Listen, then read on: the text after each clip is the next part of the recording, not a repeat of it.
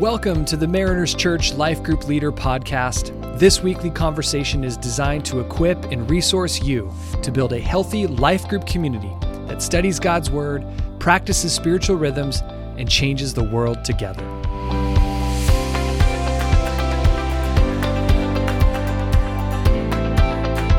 Well, welcome back to week six of our series, Hope in Hopeless Times, our journey through the amazing book of First Peter. Uh, as always, we really hope that this series has been an encouragement for you, both in your personal growth and discipleship, but also in the growth and discipleship of your groups. We know that we are intended to grow spiritually, not in isolation, but in community with others. And there is no other better tool to help us with our growth than God's word. And so we love that as a group leader that you are committed, you're absolutely committed to looking at God's word, to taking your cues from the word of God and to using this as the main instrument for which the Spirit wants to grow you together. And when it comes to our conversation this week, looking at the book of First Peter, um, we go into this conversation of one of the, the hardest questions that's been asked throughout uh, history is uh, the, the idea of suffering. And, you know, there really is no easy easier, easy one size fits all answer to this question. Uh, but we do love that um, uh, this week, again, your group is going to have an opportunity to dive into this uh, topic, knowing that it's not some ethereal topic, but knowing that it really represents life situations and circumstances within your group that we passionately believe, myself and Jeremy, our entire team, passionately believe that you have been called and equipped for to shepherd your group, not just through the easy things, but through the difficult seasons uh, as well. So uh, we hope, again, that this is a great tool to help you just to do that this week in your life groups. Um, so, Jeremy, here, here, we are. We're First Peter 3, I believe it's 8 through 22. Um, and amazing verse, amazing truths here in God's word. But we'd love to always just have your insight to the passage, things we might want to be aware of, and how to maximize the conversation in our groups this week.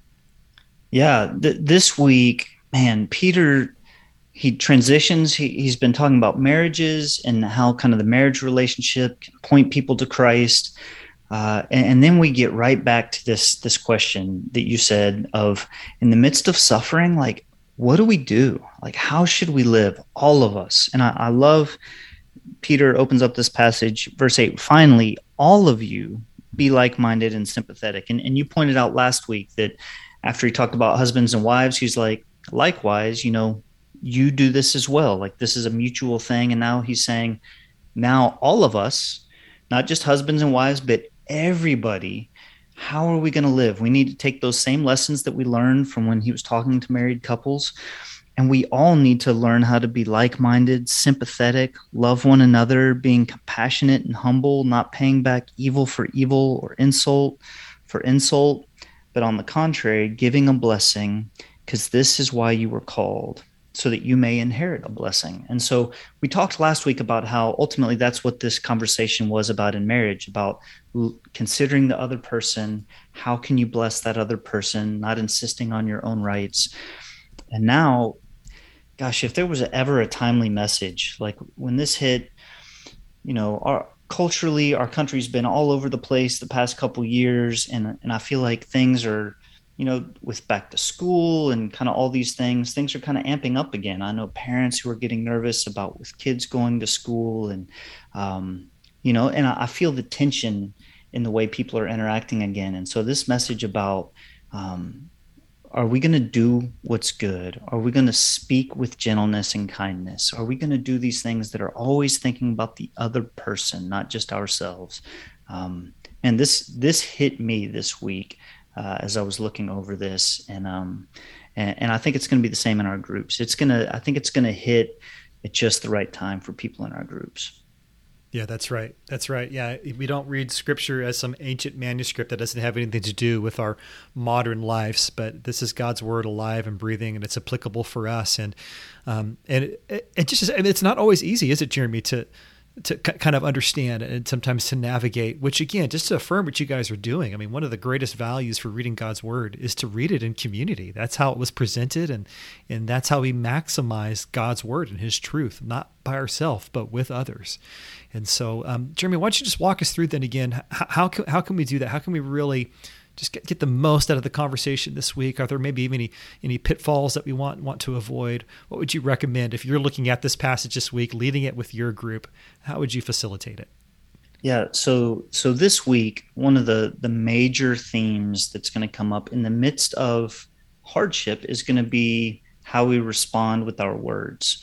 Uh, and so, uh, talking about this, there, there's likely going to be a, a somber tone, but not only is that okay, but sometimes it's appropriate for discussion to be more serious. So don't feel pressured as a leader to to lighten the mood or keep things fun. If the Holy Spirit seems to be taking people to a deeper place of of reflection and maybe even conviction, leading to some, um, you know, personal uh, confession and repentance.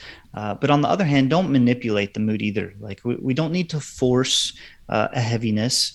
Um, we, we even kind of open with a sort of a funny question about what's the dumbest thing you've ever said, right? Maybe it even came up last week during the marriage discussion. Uh, maybe someone stuck their foot in their mouth uh, anew.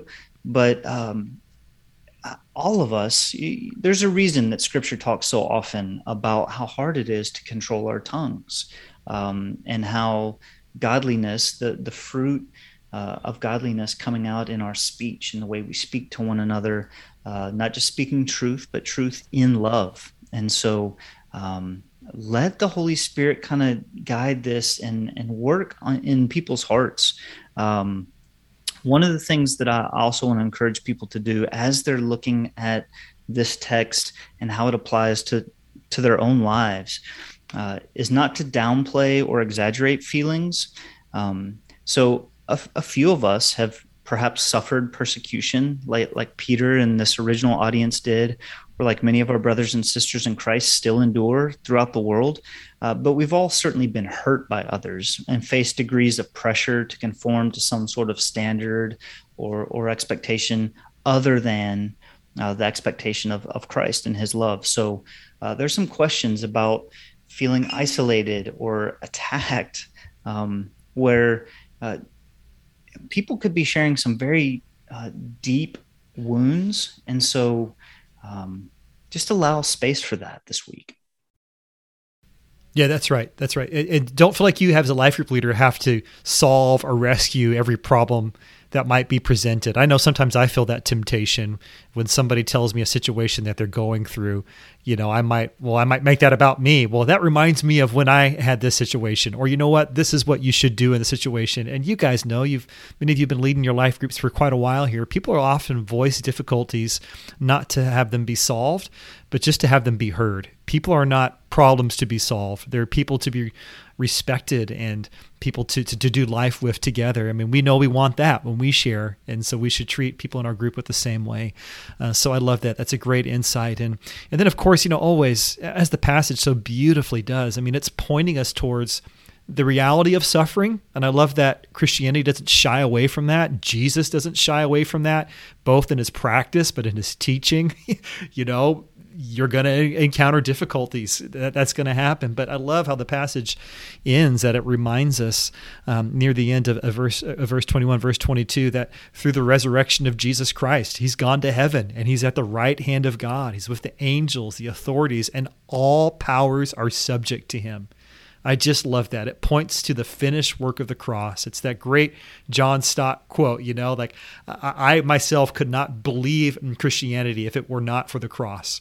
Christianity, the suffering that we face, doesn't make sense without the cross. But because of the cross, we have a God who not only associates with our pain, and that's amazing in and of itself, but he's overcome our pain, which which is just incredible. But even in that, you you don't want to be too quick, right? When somebody shares, "Hey, look at verse 22. This is what they said. You know, Jesus has conquered all things. Just just get over it. It's going to be okay."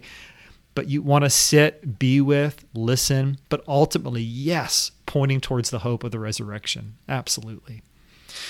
Yeah, that's a great reminder of the gentleness that this passage speaks of as we kind of guide conversation. There's there's really kind of three sections to walk through this week, and and you kind of open up with how kind of referring back to all the ways we've talked about how we interact with government and authority and marriage and all these different spheres of life.